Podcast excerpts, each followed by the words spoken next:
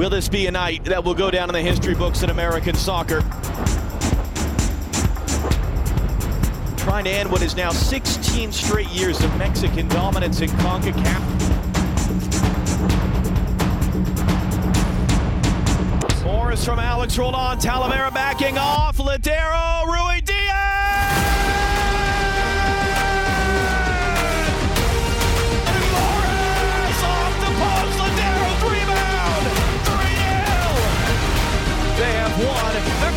CONCACAF Champions League. How does this one feel? Uh, this feels awesome.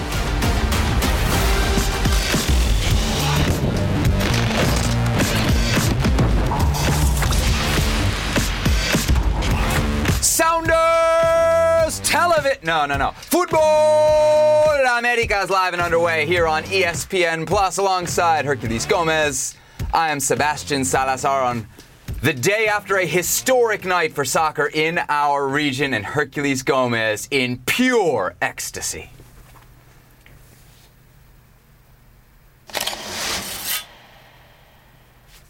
It was so good. Ah, how he you has doing, been Seb? left How are you doing, Sebastian Salazar? How are you doing?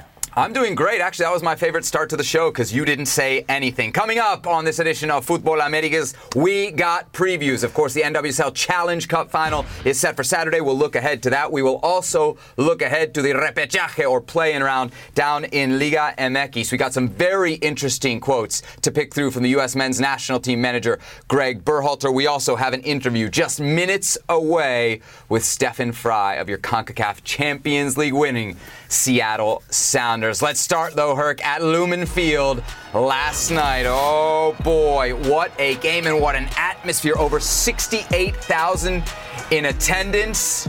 And they love this. The opener off a deflection from Raúl Ruidíaz Yeah, if it wasn't a deflection, it was certainly going to be a handball. Diogo right there, putting both hands, and Talavera, you felt bad for him, could do nothing there. Raúl Ruidíaz with the goal. Game hung in the balance until this late. What a counterattack from Seattle. Oh my goodness, this is champagne football. Look at that. Morris to Lodeiro. Lodeiro, the one touch. Raúl Ruidíaz gave him the hips and a near post. And if there's going to be somebody to finish this thing off, it had to be Nico Lodeiro, his 50th goal for Seattle. One day they will write a book about the Seattle Sounders, and Nicolas Lodeiro will have many chapters. The mm. best player ever to wear a Seattle Sounders jersey. Wow, even including yourself. Okay, that's pretty high praise there mm. from Herculez Gomez. Look, there was a lot of good in that victory last night for Seattle, but what was the key to them finally getting over the hump here? Yeah, it's continuing that great home form. Uh, you know, especially because Pumas was so poor uh, away from their home, away from CU, uh, so poor that between club play in, in league and in this CONCACAF Champions uh, competition, they'd only won two games, two games all year, and that's Querétaro, not very good. Juarez, not very good. So if they couldn't get it done in CU, you knew the Sounders had to get it done in Lumen Field, uh, but they had to be contundente, and that means being clinical. In Spanish, you say contundencia. Well, in the final third against León, New York. They weren't at home. And I know that sounds very crazy to think of. Against Leon, it was a 3 0 scoreline. It could have easily been seven. Against New York City, the same. They had to be clinical, and they were. It was a very tight, very tense game. And then that goal, maybe a little circumstantial, but it went in. They were clinical. And then after that, the timely moments when they needed to get it done, it was Lodeiro, it was, uh, it was uh, Raúl Ruidíaz, and it was Jordan Morris. They were clinical at the right moments. They proved how talented they were in the right moments. You talk about that champagne football, Herc. Like there was definitely moments of beauty last night. But if you look at that final score and you see three nothing, um, that game was not that easy for the Seattle Sounders. I think there's something about their mentality that I don't know. Maybe you disagree. I, I saw a first half, especially knew who goes down, Yeah. so you lose your left back. Then you have Joao Paulo who, who who goes down and goes down in a way that really could have sucked the energy right out of Seattle. It's it's one of those injuries, no contact. It's on that stupid turf, and that really could have taken something out of that team. And actually, I thought Pumas did grab a hold of that first half for a second. If I was a Sounders fan, right around that 30, 35 minute, I, I might have been a little bit worried. But then they do what great teams do, and, and maybe you say Pumas also does what teams that don't win trophies do. They get a goal right before the half, Yeah. and for me, that changed everything. To your point about the about the big names, remember after the first leg, Herc, I kind of criticized. I said I didn't really think the stars for Seattle played that well in CU. Played that well. There were moments for Lodeiro, the penalty, whatever. Boy, the stars were were so good. And there is no better example of that than the second goal. It's literally all of Seattle's stars, right? It starts, I think, with Rusnak. Then it goes Cristian Roldan. Then it goes Alex Roldan up the wing to Morris. Morris across for Lodeiro. Lodeiro to Ruidíaz. I mean, that's the guys that you needed, and they made the play to clinch this thing. So Yeah, there was will- a lot that went right there for Seattle. I will also add uh, Stefan Frei. Even the play that was called offsides, uh, Mm-hmm. that wasn't an official shot. The fact that he put that out gave everybody such a confidence. And then next man up mentality. You hear this so much from the Seattle Sounders. They invented this phrase in Major League Soccer, like they invented a lot of things in Major League Soccer. But it really was the case, Seb. I mean, I've been I've been on television in Deportes all day, and never once have I heard. Anything about the two players for Seattle Sounders going down. The importance of Nouhou Tolo on the left-hand side, and a player playing out of position, and Kelyn Rowe coming on to, uh, as his backup. And then Obed Vargas is a 16-year-old player. I've heard at nauseum, at nauseum about look at Pumas' bench, look at all these kids. At nauseum, there was a 16-year-old, the only 16-year-old, the only teenager on that field was Obed Vargas. So it, it goes to show this next man up uh, mentality by Sounders. Yeah, next man up, and I'm sure a lot of that, of course, has to do with the uh, the manager as well, Brian Schmetzer. But since you mentioned Stefan Frei, boy, uh, he didn't just hang some some team banners last night. He hung some individual banners as well. How about the trophies he collected? He's your Concacaf Champions League MVP as well as the goalie of the tournament. Not just a clean sheet last night. He had 25 saves throughout the entire competition and four shutouts. Stefan Frei, your MVP of the CCL. Joining us next then on Futbol America is the aforementioned Stefan Frei, your newly crowned CONCACAF Champions League winner. Stefan, welcome to the show. Show us what you're wearing there. It's a little something I picked up yesterday. Thanks for having me on, guys. Appreciate it. Uh, definitely, definitely, especially in a moment like this. All right, so just the generic question off the top, man. How you feeling? I'm hoping that you can answer this in a slightly less profane manner than your manager, Brian Schmetzer, did last night. Uh, it feels amazing. I mean, uh, it was a huge opportunity, obviously, but for us to be able to take care of it and uh, and achieve that history and, and win the trophy at home was was terrific. Um, also, super excited that on short notice on a Wednesday night we were able to, you know, get together 68 plus thousand people. Um, I think that bodes well for the future. And if FIFA was watching, which I know they were, um, it should prove that Seattle is definitely a, a, a host city for the World Cup. Uh, Stefan, uh, my man, congratulations first off. Uh, tell me, how much pressure is it to be the first team to actually win this tournament? Because we've seen so many teams come so close. And uh, with that pressure, I mean, is there pressure? Should there be pressure? Yeah, of course there's pressure, uh, especially when you're going into a, an all-out one one game final at home. Um, and you know, this is what we wanted. I think we looked at it in preseason and we said on paper we were a very good team, but that doesn't uh, make it any easier when you come straight out of preseason and go right into CONCACAF Champions League. But uh, we knew that we had the quality, so uh, we I think we were able to build as the tournament went on, and and believed in ourselves all the way through. So. Um, I know you need you need a good team. You need a deep squad. You saw what happened yesterday. Um, you know we lose some very very important players early on, but we, we we slotted new guys in who stepped right up and delivered big and big and important uh, performances, and that's why we're able to win. All right, so Stefan, everybody in Seattle is celebrating last night. They're probably still celebrating right now.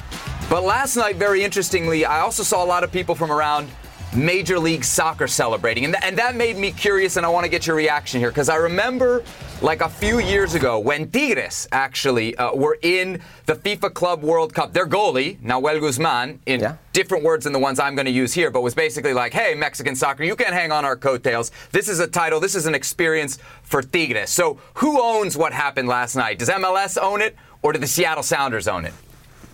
Both. I mean, definitely both. But it, it is a strange feeling that you know. I saw yesterday. You know, when I couldn't sleep, I went on Reddit and saw a few comments from uh, fans all over the league. You know, different different teams that we consider our rivals or, or just teams that we struggle against throughout the years, um, and, and they're proud. And I, I don't know if you know it's hard to see it online whether it's genuine or not, but I, I felt a, a sense of pride that people that usually are rooting against you are feeling like, okay, we finally did it. Um, it, it, you know, the, the monkey's off our back, and and honestly, I I, I think this is going to open the floodgates. You know, I think New York City was a, a, a huge challenge for us to overcome, um, and there's multiple teams in this league that are gonna are gonna gun for it in the next few years. So hopefully, this opens the floodgates, and, and MLS will be uh, crowning more champions in the, in, in the near future.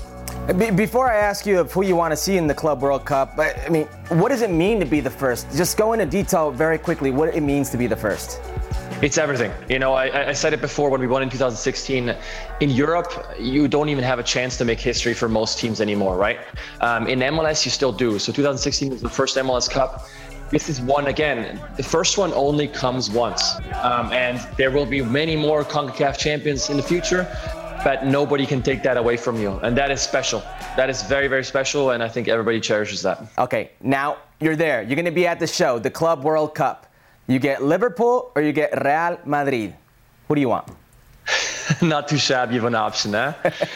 um, you know, I've, I've, I've had the pleasure of playing against Real Madrid twice, in once in uh, MLS All Stars and also with uh, in, in a friendly with Toronto FC. So for that, I would say I would love to play against Liverpool. Um, but regardless, the fact that we get to play against a, a team of that caliber in, in a meaningful game, um, that's that's incredible. Uh, it's incredible. It's great for the team. It's great for the city. It's great for the league. Stefan, you had a great game last night. It's not the first great game you've had. And whenever you have a good game, there's this uh, portion of Twitter that pops up and says, hey, how come we can't get this guy on the national team? Why can't we get this guy on the national team, especially with what's happening at the goalie position right now for the U.S.? Do you have some of those same questions? Like, what do I got to do to get into this national team?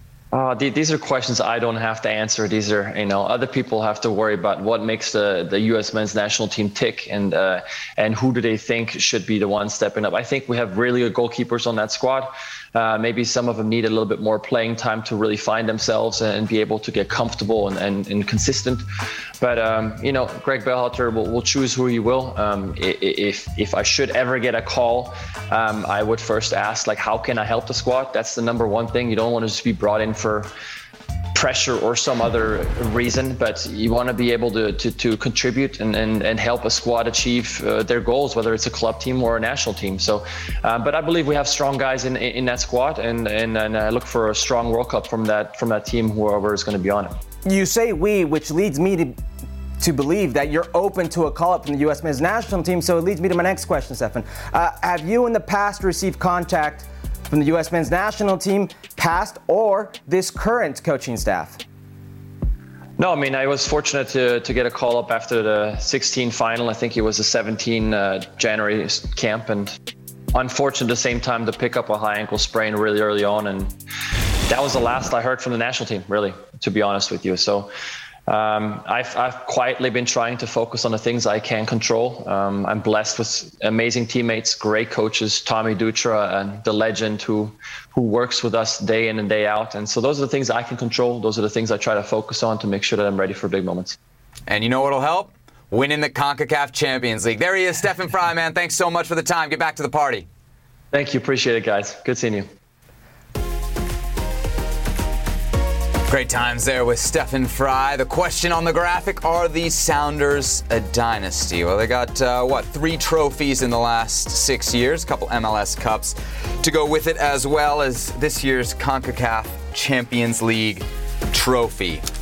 Forget the question if they're a dynasty, Herc. I want to know if, if this Sounders team, not necessarily this year's Sounders, right? Like this group that we've seen over the last, you know, three, four years, whatever you want to make that window is the best team we've ever seen in MLS history because they are the first to win the CONCACAF Champions League. They are the first to win the CONCACAF Champions League. Um, are they the best team in Major League Soccer history? No, that Toronto team in 2017, 2018 that won everything and almost won the CONCACAF Champions League, uh, lost in penalty kicks to Chivas. That's to me still the best team in Major League Soccer history. But this is a dynasty, no doubt, and you can't take that away from them. I mean, you saw what they've won. Listen to the finals they've been in: Leagues Cup, uh, Champions League. Now they've, they've won it finally. Uh, Open Cups that they've been in. Uh, the last decade has been littered, littered with trophies and allocates, and also the only team never to miss a playoff in Major League Soccer. There is a winning tradition. There's a culture. There's an ambiance to it. There's a way, a swagger to the Seattle Sounder uh, that nobody in Major League Soccer today has. Now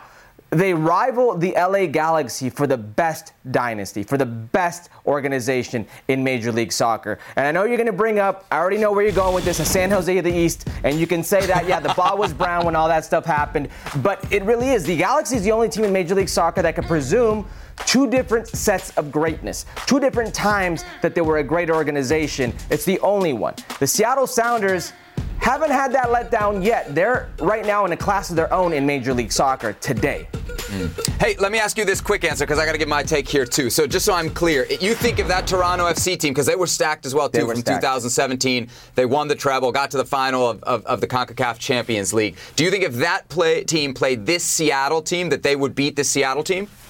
That team played two Seattle teams and in one final didn't only get a shot off, and the other final beat them. I think would be a very, very close game. If you have everybody in their prime, man, I don't know who I'm taking. I seriously do not know who I'm taking. It was that close, those series. Okay, so Seattle is the first team to win the CONCACAF Champions League from MLS. They're obviously not the first team to win the CONCACAF Championship. Back in the day when it was the CONCACAF Champions Cup, both DC United and the LA Galaxy won it. Galaxy in 2000, DC United in 1998. Herc, I have to say, as good as the Seattle team is, they are not the best team in MLS history because that is that late 90s DC United team. A lot of because what happened in that 1998 year. So, you want to talk about dynasty? You want to talk about winning cups? How many teams did they play against? I mean, there were only 10 or 12 teams in the league, but that's 10, beside the 10. point. They were one of 10, by the way. I, I could also, though, turn that against you and say, well, now all the talent in MLS is spread thin, That's and the, not how the it talent works. was, was way more concentrated back then, That's if you not want to how go it that works way. anymore. That's not how it works anymore. There's no dispersal draft, and that's what you got to work with. I mean, if you're a brand new franchise now, right now in Major League Soccer today, you've got a leg up over anybody in Major League Soccer. And if you go about it the right way, you can create a super team, like we saw Atlanta do, like we saw LAFC do. Now, those who don't do it, that's on you. Okay, uh, just real quick. On, on, did, did production make the, the starting 11 lineup? That, no. Oh, I do my homework here. I bring the 1998 DC United 11, a team of magic, of just incredible players. But I guess I guess we'll have to leave that debate for another day. Look, it is that DC United team. Not only did they win the CONCACAF Champions Cup, they also On won neutral the, ground in Las the- Vegas, Nevada. the Copa Interamericana. So they beat Vasco da Gama. They beat the best team out of South America oh. too. Let's see. Let's see how Seattle does at the Club World Cup. Okay, they beat the Copa Libertadores winner. Then we'll have a talk about where they they win MLS Cup later this year. We'll talk about them being the greatest. Again, I mean, they're going to get there anyway. You know how this works. Yeah. Unfortunately, yes, we, we seem to know how this works. No matter what happens to Seattle, basically March through October, uh, come December, come November, whenever MLS does decide to play its MLS. Cup, uh, we know that the Seattle Sounders will be there. All right, Herc, uh, the Seattle Sounders did a lot of good last night, but what about this? Are you cool with what they did on social media after the match? This is on the uh, Sounders official Twitter account, taking a, a quick shot at Pumas. Fair game or no? Ah, I guess it's fair game because it's social media. It's not like the actual players themselves or Garth Lagerwey's like himself, but it's very Chivas-like. It's like the Chivas community manager of their social security or social security social media team. Literally, is like, hey, I'm gonna hack this account and I'm gonna do this for them because that's what they would do. Yeah, it's kind of petty, but whatever. Yeah, you know, it's obviously not a rivalry, right? You think like, oh, if this was against the Timbers or something, then then yeah, have, have your fun with it. But the game, it definitely seemed to take an edge later on. I don't know if you noticed this after the second goal for Seattle. Um, Lodeiro is spinning away for the celebration. And he just adjusts his path that little bit so he's right next to Talavera, who's just let in the goal. Did you catch that? You're way. Did you not see Talavera say "discúlpame, discúlpame" twice? Excuse me, forgive me twice before the game even started? No. No. I didn't see that. No. You are I think something Lodeiro, else. I think Lodeiro wanted I think Lodeiro said something to him there. He wanted he wanted to send a message there as the, as the second goal fell and Seattle was uh, ever so close then to clinching the CONCACAF Champions League. In case you missed it, Herc, Seattle will raise their banner on July 9th against, let me see, who do they play on July? Oh, that's right. They play the Portland Timbers at Lumen Field. You gotta love that. Oh, it's so petty, but I love it so much. Oh, that is next level pettiness, and I love it. I'm here for it. Hey, that's what it was like when Portland won the first, when they were the first to win out of the two a major uh, league soccer cup, MLS Cup. That is what happened. A little payback. Hi, it's Mike Greenberg letting you know ESPN Bet is ready to take you through all the biggest sports moments this spring. The official sportsbook of ESPN has exclusive offers and markets from Scott Van Pelt, Stephen A. Smith, and me, plus many more. From the playoff intensity to finally getting out to the ballpark, there's no better time for sports fans. Sign up today. New users get a bet reset up to $1,000 in bonus bets if your first bet doesn't win. Download ESPN Bet today. What a play! Must be 21 plus and present in select states. Gambling problem? Call 1 800 Gambler. Terms and conditions apply. See app for details. Let's celebrate our next guest here on Futbol Americas. He is none other than Mauricio Pedroza Herx, co-host on Ahora Nunca five days a week on ESPN Deportes. Mal, great to have you with us. I know you have been all over ESPN Deportes today, as has Herculez Gomez. Before we get into like everything about this game, just uh, how would you describe the temperature of our colleagues on ESPN Deportes today after the uh, after the Seattle win last night? Honestly, and it's great to be here as always with you guys. Honestly, I thought most of our colleagues were going to be more upset. Uh, I thought I was going to hear a lot of our friends, Jose Ramon, all that old school fellas, going hard and being very disappointed. But it feels like it's okay. Pumas lost. It might, might have been even expected. Good for Major League Soccer. I'm very disappointed that no one was upset as I am that Pumas lost in Seattle on Wednesday night. Yeah, almost a de- defeated sense, if you will. Like, not sad, but like, I don't even want to get into it because what am I going to argue type of deal, which is very rare. Uh, very rare air in, ESPN rare. Deportes, Yeah. but uh, it, it was definitely a little indifference. Okay, um, so look, this loss it doesn't happen in a vacuum, right? It, it comes, it comes kind of in the in not in the same space, but in the same year, same time as we've seen the national team from Mexico kind of take a backseat to the United States. Um, so how does this loss fit into kind of that narrative, Mao, and, and just how big of a defeat is this for Mexican soccer on the whole? Uh, not big at all.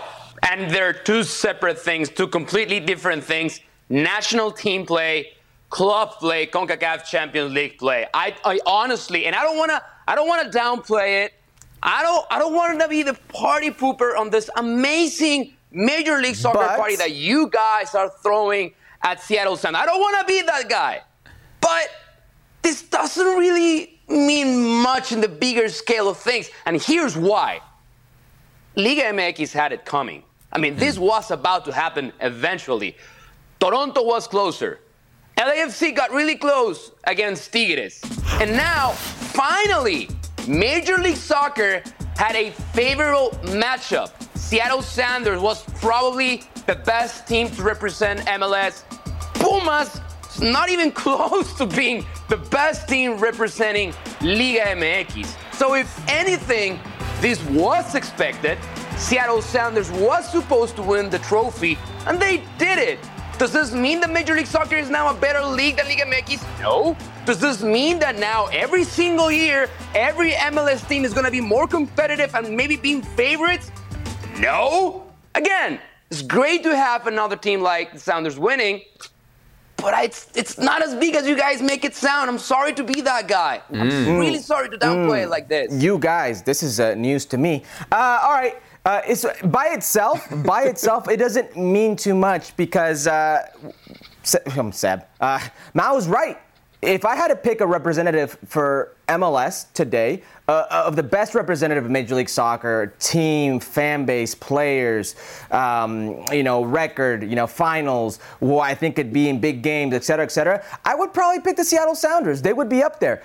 That would probably be my representative for Major League Soccer. If I had to pick a representative for Liga MX, Pumas would be mid-table to lower, on the lower end of that sphere. All right, so That's- how many teams in. Liga MX would have beat the Sounders team then? Well, how me- many? let Name me- them. Let me Name get, them. Let me get into. Let me get into it. all right? Several. You give the guy right there his. Don't don't several there. Don't give the guy. Uh, Several. by itself, it doesn't mean anything. Here's where it does mean something, okay? This is where you two can now start taking notes because I know how you are with your pro. I want to go against Major League Soccer ways. And I'm not even a pro Major League Soccer, which feels, it gets, get me all irked up. Campeones Cup, okay? Campeones Cup. You lost that to Cruz Azul, okay? Nations League.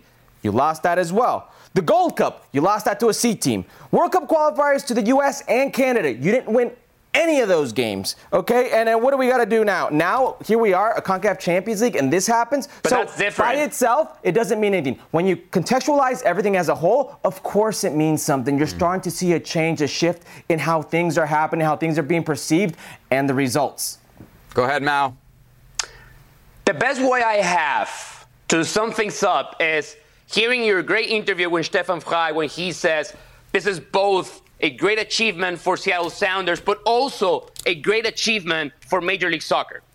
If Pumas had won the trophy, it would have only been celebrated by Pumas fans. No other fan base in Liga MX would have.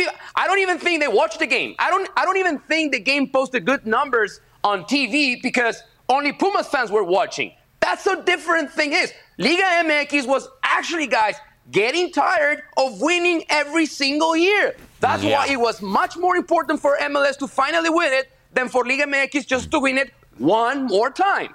I didn't Do like her anyways. I'm, I don't care. I don't care that she dumped me. I don't like her anyways. Amazing stuff there. Yeah, a- a couple years ago, you, you never would have you never would have thought it. All right, uh, so listen, Andres Lillini had some very interesting comments after the game. Obviously, heartbreaking disappointment, doesn't get the trophy he wants. Uh, we're going to break down what he said, but first we got to listen. Voy a hablar ahora con ellos. Quiero decirles que el primero el agradecimiento al plantel. Sabemos de que tenemos muchos chicos, en el banco había todos chicos de 20 años. Jugaron jóvenes que están haciendo sus primeras armas y otros que estaban jugando su futuro en el club. Esto es así como yo. Si nos ganamos, eh, nos seguimos. Y entonces, lo primero que les tengo que decir, agradecerles el esfuerzo que han hecho y, y que aprendamos rápido porque en 48 horas tenemos otro desafío, vamos a afrontarlos. Este es el plantel, es el mismo. If we don't win, we go. Is Andres Lilina saying he's on his way out of Pumas, Mao? He's negotiating. He's a smart guy. He wants. Uh, he's negotiating his deal as we speak, and he was double his salaries right now. And Pumas is not even close to offering that. Uh, if he if he's no longer Pumas manager after this season, it's not because he doesn't want to be there or because Pumas don't want to keep him. It's because maybe Pumas cannot afford him, and it would be a shame because I think Andres Lillini is perfect for Pumas, but I also think that Pumas is perfect for Andres Lillini because he knows the organization inside out. Players at every single level have a lot of love and respect for him. So he has to be very careful with what he wishes and what he publicly says because yes, he's done great things for the team, but the team has also given him the chance to be to be the manager in Liga MX and have this kind of competition that maybe two years ago he never thought he would experience. The reality is, even if he gets double what he's asking for, he wouldn't be one of the highest paid coaches in Liga MX. That's how, in lack of resources, Pumas is. That's how murky and messy the situation is for Andres Lillini. But I'm with Mao here. Be careful what you wish for. Roberto Hernandez was a very good coach for Morelia. He was a hell of a coach for Morelia. Do you know where he is now? Do you know what Roberto Hernandez did after that? So be careful what you wish for. Pumas is a great organization as far as name, as far as brand, as far as popularity, and you've been working miracles with what you have. If they could only give him some resources. Now, everybody, I'm in favor of you trying to get more money. If you can get it, get it. But this is one of those situations where maybe both need to concede a little bit more here. All right, so Pumas are eliminated from the CONCACAF Champions League. They, they can't get that one back, but they got Liguilla, or at least repechaje. Let's see if they can get into those final quarters, the quarterfinals, excuse me. Here's the matchups. Saturday, Cruz Azul Necaxa and Monterrey against Atlético San Luis. Ah, Mao's fighting San Luis there. Then Sunday, Puebla, Mazatlan, and the headliner, Chivas against Pumas. All right, time for our play-in poll. We couldn't really find anything to rhyme with repechaje. So who's the bigger failure if they don't get into the quarterfinals? Chivas or Pumas? Mao. Pumas, not even close. Chivas is already playing with house money. They were not supposed to be here. They had to fire Zapopan's Mourinho, Marcelo Michel Leaño, and nobody thought that this team could reach the instances that they now are gonna play against Pumas. Pumas, on the other hand, this might be the last dance for this Pumas team as we know it. We already talked about Andres Lillini. There's talks that Dinenno might be on his way out as well. They might be a, a very, very lucrative offer for Pumas to sell their goal scorers. So if it's, and I'm sorry for saying this, is this might be ahora o nunca, now mm. or never for this Pumas team to keep on trying to gain momentum. They, it, it's a failure not to win the CONCACAF Champions League. Now they have to redeem themselves by beating Chivas. Did you say anything not Chivas right there? How could you not say it's Chivas? I- I'm, I'm crazy here to think that that it's Chivas. Listen, Pumas. Nobody's expecting anything out of Pumas. They, they just lost in a way that's going to leave them emotionally, physically, and mentally drained. They're going to be exhausted from what they just went through. And now they got to go play against one of the hottest teams on both sides of the ball one of the hottest offensive teams, one of the hottest defensive teams, a team that's what won four straight. It's a totally different team. I wouldn't want to play Chivas right now. Oh, by the way, you've won once in the last 41 years in Guadalajara against Chivas. Like nobody's expecting anything out of Pumas. Chivas, the pressure is on Chivas right now. They're trouting out their highest paid player. They're trouting out Alexis Vega. Look, he's not going to go to Europe. He's going to stay here. The fan base, if they lose this, woo, it can't what be Pumas. pressure is Chivas under? what pressure is Chivas It's one of the biggest teams they in had to Mexico. Fire their coach. It's one They of the biggest teams they haven't reached quarterfinals. They only reached quarterfinals once in The the past producer's seven laughing years. right now. What pressure are we talking about?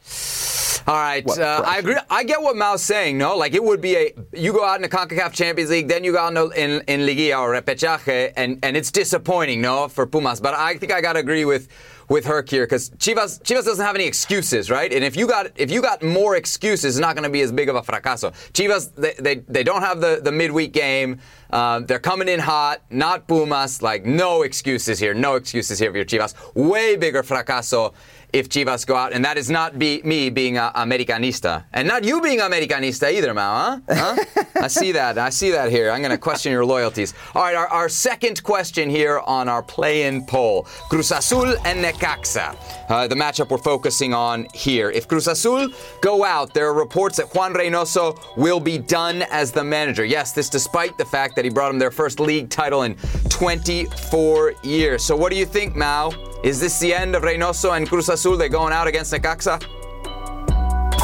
No, I think Cruz Azul, I think they're going to win this game, even though I love what Jimmy Lozano has done with this Necaxa. I know they didn't get the result against Chivas uh, in the final regular season game, but at the same time, I, I still believe that this is a solid Cruz Azul squad. They have been disappointing. Of course, this is a disappointing season for Cruz Azul, but there are a lot of a lot of other factors that don't have to, to do with Juan Reynoso or even the players that I believe have made the season a failure for Cruz Azul so far. I think they will beat Necaxa, hmm. and I think they will advance to the quarterfinals. But if they fire Juan Reynoso, they would be making a big mistake. I know he has no relationship with the new sporting manager, Jaime Ordiales. I know I was going to say front office. I don't even know if Cruz Azul, if they have a front office as we speak. Uh, but you cannot treat Juan Reynoso like that, especially considering this is a very different roster from the one that won the league a year ago. You got to give him the benefit of the doubt. Yeah, they are a very different roster, but uh, Juan Reynoso is going to go. And there are many reasons for this. One of the reasons is Jimmy Lozano, this new Jimmy Lozano Necaxa team, who, by the way, do you remember who Jimmy Lozano got his first win in Liga MX under Necaxa, coaching Necaxa uh, uh, against? Yes, it was this Cruz Azul. Jimmy Lozano, who's got this team three wins out of the last four games, and they've outscored opponents seven to three. And by the way, Rodrigo Aguirre's got nine goals for Necaxa. Cruz Azul wishes they had a forward of that quality, of that capability, of that goal scoring output today. Juan Reynoso does not. This is a team that may be getting healthy at the right time in Cruz Azul, but they certainly aren't playing well at the right time, and morale is not good. And Mao mentioned, he mentioned the front office, the board, the the the circus that is the board. We've seen managers, we've seen sporting directors quit because the board has been on air, on TV programs, on this network, making mm-hmm. fools of themselves, and then they leave. he doesn't have a good relationship. It's not gonna get better. If he doesn't win, and I don't think they're gonna win against Necaxa, he's out. Mm. He gone. Yeah, I think they'll win, but I'm sure he's going to go soon anyway. Because when they give you an ultimatum, as you have often said on this on this show, Herc, it's for a reason, right? They they kind of want to move you on. They want to get rid of you. If they if they want to, at some point he's going to hit a rough patch, and they're going to find the excuse to move on. Question number three here in our play-in poll focuses on Rayados and Atlético San Luis. All right, now put your put your Atlético San Luis hat off to the side for just a second.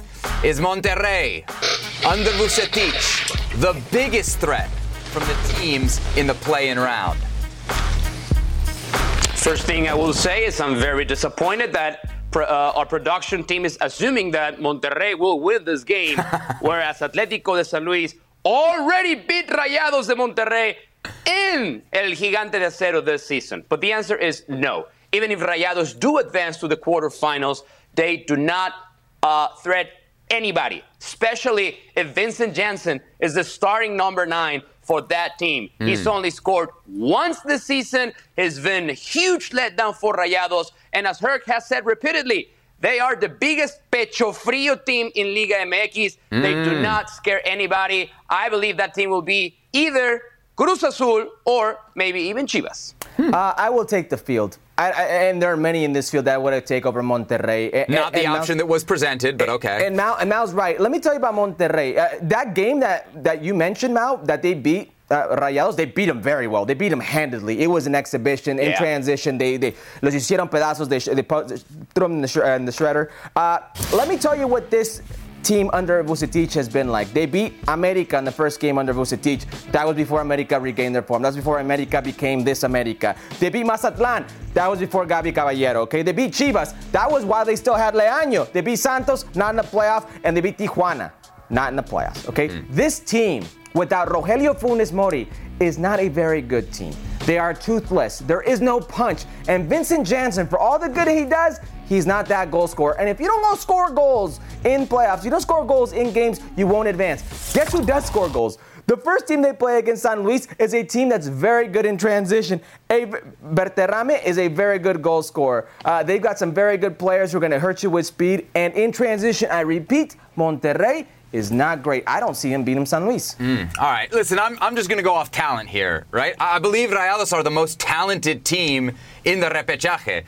I'm sorry, Mao. I think they're going to beat Atletico San Luis. So then I do think they are the biggest threat. Do I think they're okay. going to win it all? Do I think they're really going to make a run to the final? No. But of those teams, certainly, certainly they got to be considered the biggest threat. Let's take a look at what the computers are saying, because you could add all our three brains together. It wouldn't really be as close as to what the SPI and those computing powers can produce. What does the SPI say? Ah, the SPI oh agrees God. with me. Look at that. The computers have it right uh, for once. What? Or maybe there was a miscalculation uh, in all of that. All right, so those are the teams that are still alive. What about the teams that are no longer in competition, like FC Juarez. Well, they have parted ways, guys, with the great Tuca Ferretti. As always, when you part ways, it's uh, in air quotes mutual. Ferretti taking over Juarez in June of last year. The Bravos finished this season not just last, but dead last, and by quite a bit in the Clausura table. Mao, what do you think? Is it time for Tuca Ferretti, despite all of his success, to step away? I think it is.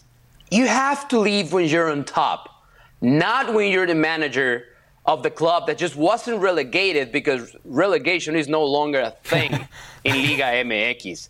But this was by far the worst season in Tuca Ferretti's amazing history in Liga MX. He's earned the right to do whatever the hell he wants to do with his, with his career. But if he can only take a sabbatical six months, half a year, and just reflect on everything he's done, of, on what he is right now as a manager, and how things have changed, then it's maybe time to go. He's more than welcome to come and join us on Ahora o Nunca, Fútbol Picante, even Fútbol Americas if he speaks a little English. That's fine.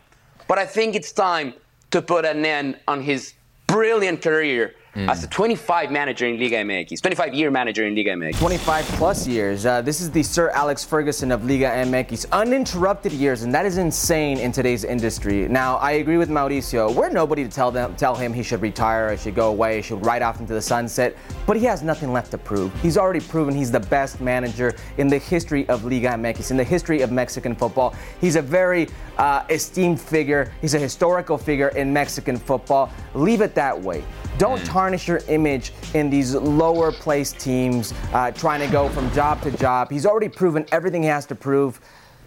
He can go in peace. Yeah, remember like a cou- I hate to say this, but you know, you sense a guy kind of losing his touch with the game, with the times. Remember a couple months ago, he had that run-in with the reporters where he used uh, homophobic slurs to kind of like bully them Yeah, almost. yeah. I mean, that, that was something that like, you know, you don't want to see that from a guy of Tuca Ferretti's ilk. And as the times change, you wonder if he can keep up. I'm kind of with you guys. Like, it seems crazy that a manager who was bossing the league not that long ago would be ready to retire right now. He is 68. That's that's pretty old. I would just say like it depends on what other opportunities are out there, right? I'm sure it would be tough for Tuca to turn down a good job. I guess the question is, would he be up for those good jobs? Like, are the big jobs in Mexico still considering someone like Tuca Ferretti? That's that's an answer I don't know. But there are going to be some jobs, some big jobs at that, um, that are open in Mexico. And a guy with that resume, I mean, you should at least. I would suggest look at it. Um, we'll see. We'll see where that goes. Diego Lainez, the other side of the spectrum, the young. Well, the young, but not playing for now. Not at Real Betis anyway. Reports that he is headed back to Liga MX and Club America potentially on a loan option have surfaced. The 21-year-old uh, left Club America for Spain back in 2019, but is is well documented on this show. Playing time has been brutally difficult to come by. Now, I want your opinion on this. Would it be a good move, bad move for Diego Lainez? I also want your expertise because I know you've been doing some reporting on this as well.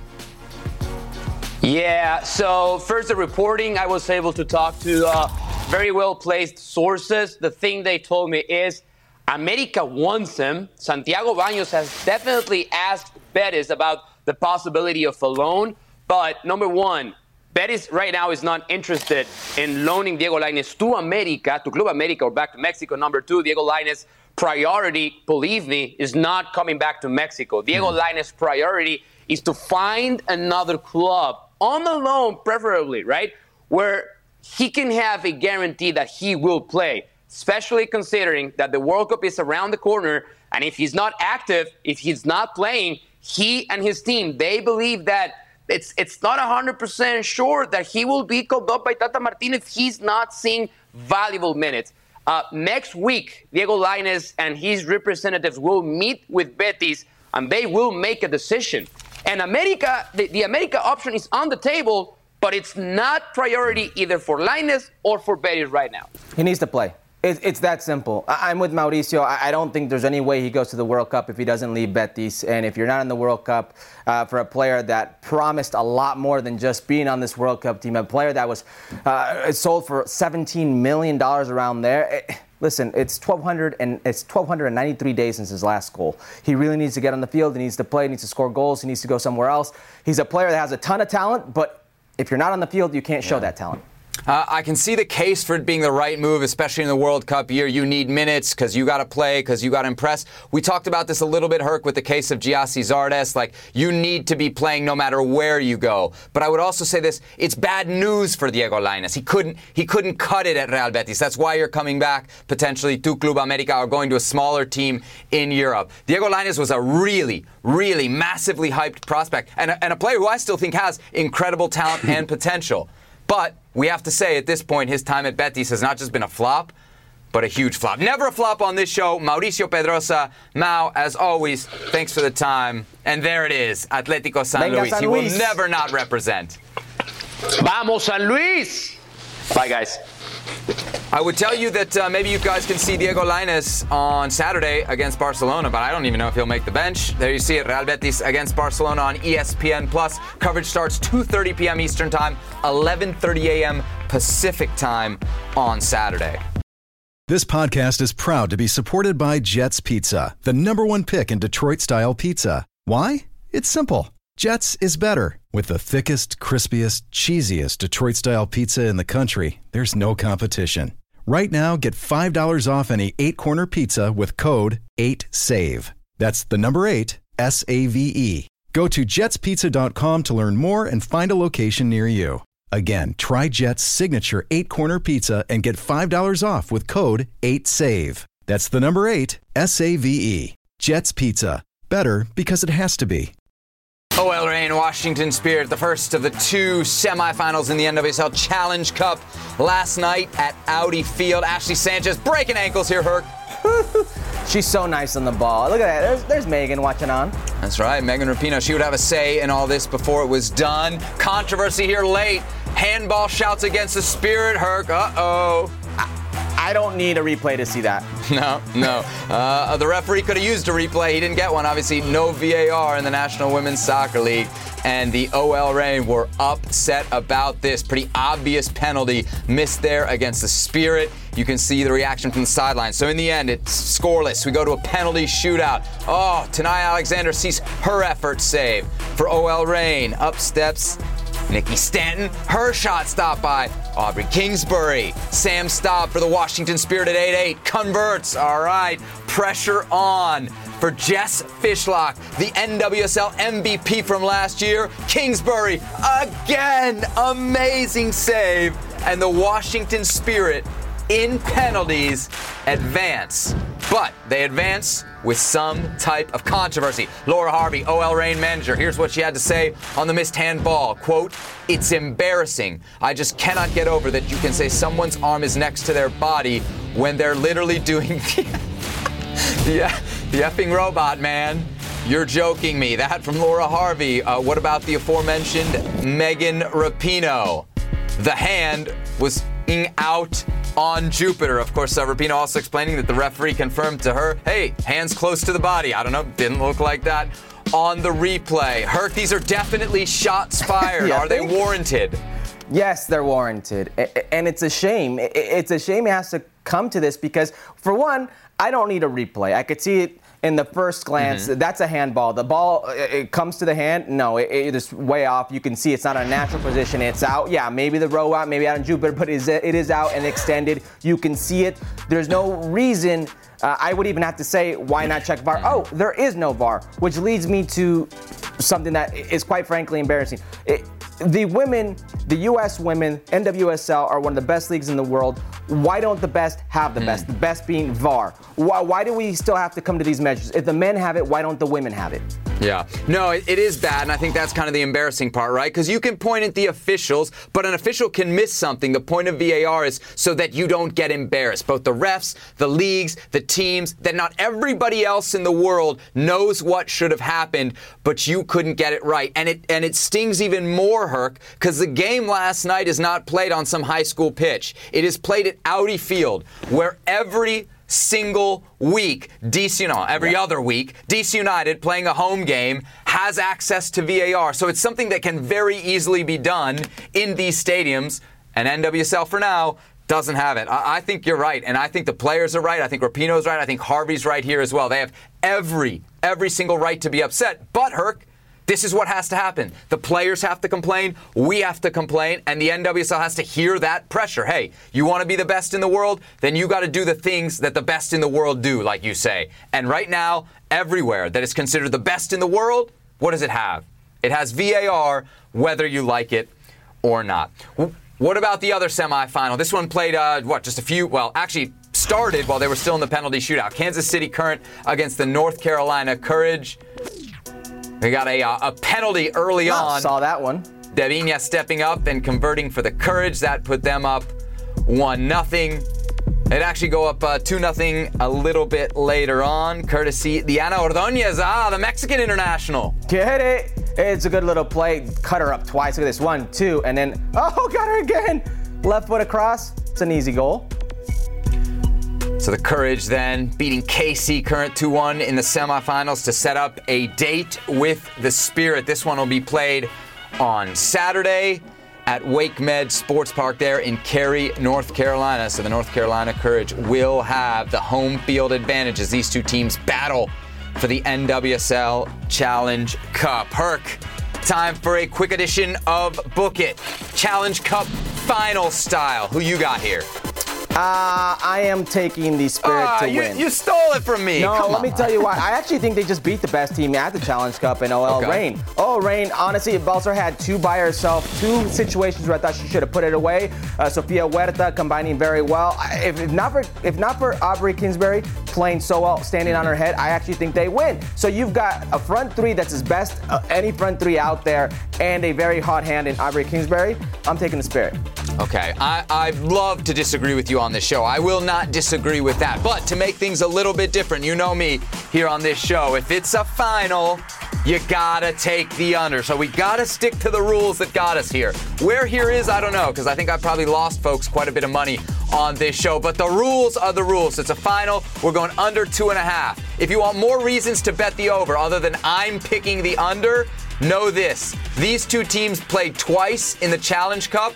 The two games, Herc, finished 2 2. So fade me, folks. Fade me. I'm just saying. Uh, I'm taking the under, but uh, the smart money here is very much probably on the over between the North Carolina Yeah. Courage and the Washington Spirit when they face off on Saturday for yet another piece of hardware.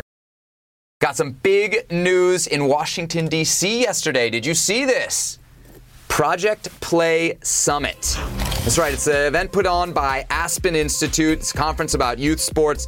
The focus yesterday, no surprise, soccer. Of course, got World Cup coming up this year, Women's World Cup next year. The event held at Audi Field. Uh, they actually invited me to MC it, Herc, but that wasn't the big news. No, no, no, that's not the big news. They had some very, very special guests there. You see Cindy Parlow Go- Cone, of course, the president of U.S. Soccer. She was sa- sharing the stage, even with Greg Berhalter, the men's national team manager, and there Jessica Berman, the commissioner of the NWSL.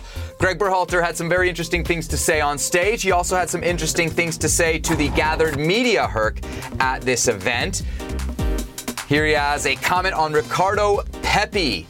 Speaking about the young forward who just moved to Augsburg in the Bundesliga and a potential call up this summer for those June friendlies, Berhalter explaining that Pepi may not get called in because he may need a mental break, Herc. Something, nothing, or everything. What do we make of Berhalter's comments? Uh, well, it's something for sure. Um, does he need a mental break? Yeah, probably. He's going on five, six months, uh, no goals. Uh, this isn't just at FC Augsburg. This is going on to the U.S. men's national team and going back to what was his time at FC Dallas. It's been that long of a stretch, that long of a run. And when you're a young teenager, an adolescent, and you've got that much time on your hands where what you probably do is you play football, you train, and then on the weekends you try playing, you don't get in, or you miss a sitter, or you miss any type of goal, uh, whatever the case may be, you go home and you start looking at Twitter, you start looking at Facebook, you start looking at TikTok, you start just doing things and, and trying to see what's going on, and you start reading the negativity, you start hearing the negativity, and you're overwhelmed by what's going on. You're consumed by the moment, which is where I think he is today. I think he's consumed by this moment of negativity. He's consumed by his inability to get back on track on the field. So maybe what he needs more right now is a mental break. The physical break is going to help, but the mental break is going to be crucial to gather yourself again, to center yourself again, regroup, and then go back out there. It's definitely something and something big for Ricardo Pepi. It's everything for the other forwards if he gets left out of that June window, right? The guys that are really trying to impress. Maybe somebody like a Haji Wright who might get called Yeah. up. For them, if Pepi isn't around, those are minutes. Those are opportunities where they can move in. Let me ask you the, the player's perspective here, because I would have thought it was the opposite way. I would have thought, man, I'm Pepi. I'm not scoring. I do get a summer break, but I don't want to sit around because right now I'm not even playing at Augsburg. I do want to get called back into the national team. I do want to have an opportunity to play and score. Does he doesn't want a mental break, does he? That, that's like when I'm scoring goals and all of a sudden I have a groin injury. I want to get back out there as soon as possible because I want to go back to scoring goals. But guess what? The medical team knows it takes a certain amount of time because if you come back too early, it's going to be worse. You're going to be out for a longer period of time. You're going to re-injure yourself. It's the same thing. Maybe Greg Berhalter knows that mentally he's not doing okay when it comes to his footballing, when it comes to the pressure he's putting on himself. Maybe he's protecting him from himself. National team manager with some interesting quotes about his number nine. What about his defense and specifically the center of that defense? Here's what he had to say on his center backs. I would rather look at a guy like Carter Vickers, Cameron Carter Vickers, to see what he can do because I know what Brooks, John, can do. So again, John Brooks coming up in conversation. Is there some truth to what Greg Berhalter is saying here, Herc, or are you, as you often do on this show, going to tell the national team manager to get lost? So, is there some truth to what he's saying that he knows what he doesn't know what Cameron Carter Vickers can Mm-hmm. do? Yeah, probably doesn't know what Cameron Carter Vickers can do up close. Does he know what John Brooks can do? Sure. But didn't he just tell John Brooks that one of the reasons he wasn't there because he needed to work on some things and work on those things and then come back? Well, you're telling a World Cup veteran to work on said things, a, player with experience, a player who at one time was the highest transfer for any American player, any U.S. men's national team player out there, to work on things, who's in his prime, and he's worked on those things. He's regained that form, and now you're saying the opportunity is not there because now I want to go see somebody else? Uh, so it, it's just it's one after the other. It's you say one thing but mean another. So at this point, and I'm going to reiterate, I need John Brooks to come out and actually say what happened. I need John Brooks to say something besides, I'm going to keep working hard. I'm going to keep doing, stop taking the high road because there's no more World Cup in sight. This is going. If you don't play in June, you're not going to play in November. So come out. If there was something that happened, come out and say it. Be front. Be Fort Worth because Greg Berhalter isn't doing that. And, Greg Berhalter holds all the cards. So if you want something, go out and say it. Can I be honest? This makes perfect sense to me. I think whatever we hear from player or manager, it's it's pretty clear where John Brooks stands in the central back pecking order, right? We, we did like, I think we did a list the other day on this show, maybe a couple weeks ago. He was like seventh or eighth, I mean, in terms of guys that have played recently, right? Who have played over him. You look at the guys that Berhalter is choosing. And to that end, I agree with what Berhalter's saying here, right? Like, you want to get a look and you need to get a look at a guy like Cameron Carter Vickers. You don't need that look at John Brooks if you know what he is or what he isn't. And honestly, this is this is what we give Greg Berhalter credit for. The fact that he has given and in in huge numbers during this qualifying cycle, he's given guys chances. And what does that mean for the US national team? It means they're young, they're now experienced, they've been trained through qualifying. This team is good. So if we give credit to Greg Berhalter for always cycling in the young guys and moving past the veterans, isn't this more of the same of that? No, it's not, Seb, because you're saying one thing and then it's like, don't worry about what I say, now go do this. So are we not going to hold people accountable? If he says this is the reason and then it's clearly not the reason, should we not hold him accountable? You're just going to discount that because then there's a new shiny player here at uh, Celtic who plays in, in the Scottish Football League? Who do you who do you think has a better shot at making the World Cup team? Carter Vickers or Brooks? For who? For the U.S. No, for Greg Berhalter? Yeah, who's Oh. the U.S. manager? No, no, no, no, because there's a difference here. Because pretty much what you're saying is Greg Berhalter is the coach and John Brooks isn't going to play anyways, so just look at Cameron Carter Vickers. Is that what you're saying? Yeah, exactly. If the decision's been made, it's time to move Well, on. has the decision been made? Yes, I think is we that see that the from the manager call-ups. I think we see that from the call-ups. Well, I think we see that from the callers as well. I don't think he says that. I think he says otherwise. I mean, when he says he's going to call somebody in like Cameron Carter Vickers because he already knows what Brooks can do, he's pretty when much he's telling. telling John Brooks to work on things, Seb. Stop Okay. twisting it around. Greg Berhalter and U.S. Soccer, they're based in Chicago. Maybe he'll get to a uh, Chicago Fire game sometime soon. If he does, he'll be seeing Jairo Torres. That's right. Uh, who actually, before he went to Chicago, got a goal herc in his last game with Atlas. That's a good way to go out. Jairo Torres, who's uh, played many positions, a good little uh, finish there right there. Tigres, who's not necessarily closing out the league in the best way. He's not going to care about that. That's a good goal against Nahuel Guzman. Yep, game finished in a 1 1 draw. The 21 year old then presented for the Chicago Fire today. I mean, really, signed what, back in February, but they're going to get him now, finally, after the long wait. Chicago really starting to stack up on players. Uh, we will get to more on that a little bit later on. But first things first, let's hear from Torres, not just on MLS, but perhaps on his future beyond. Es una liga que está creciendo mucho, ¿no? Es una liga muy atractiva. Eh, al- últimamente han, han salido muchos jugadores de, de Europa, de aquí para Europa, y la verdad eso también me atrae de, de la liga porque también es el sueño de todos, ¿no? Poder ir a, a Europa. Y el proyecto que me mostraron aquí fue el que me gustó porque ese, ese es el, el, el concepto que, que tenemos todo y esperemos llegar a, a eso. So there it is, Jairo Torres. He believes that MLS is going to be his trampoline to Europe. Where have we heard that before? Herc, do you believe it will be? I don't know if he actually believes that. And I think there are different pathways of, of forming a career, staging a career. And this is a player who's not exactly on Tata Martino's radar. He's not a player who was on many pundits' lists to be another breakout player, another go to Europe player. So if I'm on if I'm on one side of this situation, I start seeing another side where the other side of the fence, there's a lot more players who are literally it seems like every month going abroad, I'm hearing about a different American player, different U.S. men's national team, or a different Major League Soccer player going abroad. Mm. And here I am, and I'm in a situation where I think they don't let any of us Mexican players go abroad. It's so much more difficult. Why wouldn't I want to go A1, get paid in the meantime while I think I can go abroad? Now, if that helps or not, he's picking the lesser of the evils, is what I think is going on here. Mm. It's a situation where he's going to make some money, he'll be an important player for the Chicago Fire, and he thinks eventually I can move on because he thinks on this side it's not really happening. The obvious comp here, at least for me, was Rodolfo Pizarro, right? A guy who was in Liga MX, got the move, and told us that David Beckham was going to get him the big move to Europe. And, and, obviously, we see how that turned out. It was a disaster at Inter Miami. Probably not a lot of that is on Pizarro, but he definitely didn't get the move to Europe that he would have liked. But I think we have to acknowledge too that they are in totally different places of their career. I, yeah. Pizarro's 28 now. I think he was 26 when he arrived in MLS. Jairo Torres um, is 21. I'm interested though, Herc, by the point that you made about you not knowing if that's what the player actually believes. Yeah. If the player doesn't believe that MLS is actually the better launching point for Europe, and he's going there anyway, what does that tell us about the player?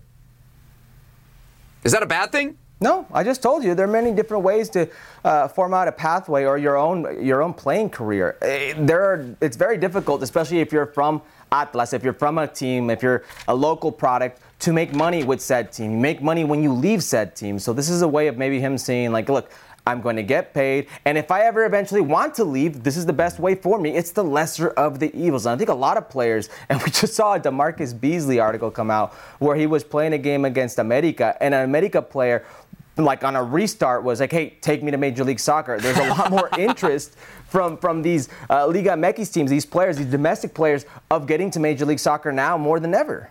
Look, a lot of, of your potential move to Europe doesn't just have to do with your talent, it has to do with your transfer fee. Remember, sometimes the guys in Mexico, they get sold domestically, that transfer fee goes up and up and up, and you get to a point where nobody in Europe can match it. Right now, the transfer fee for Jairo Torres, six million, right? So you're gonna think Chicago's gonna have to at least get that back and maybe more to really recoup on it. Okay, he's going to have to play well to get his stock up for eight to ten million dollars in Europe. Like that, that's going to take some work. But Jairo Torres hopefully can do it with Chicago. He will have some help as well, because Chicago, as we said, is loading up.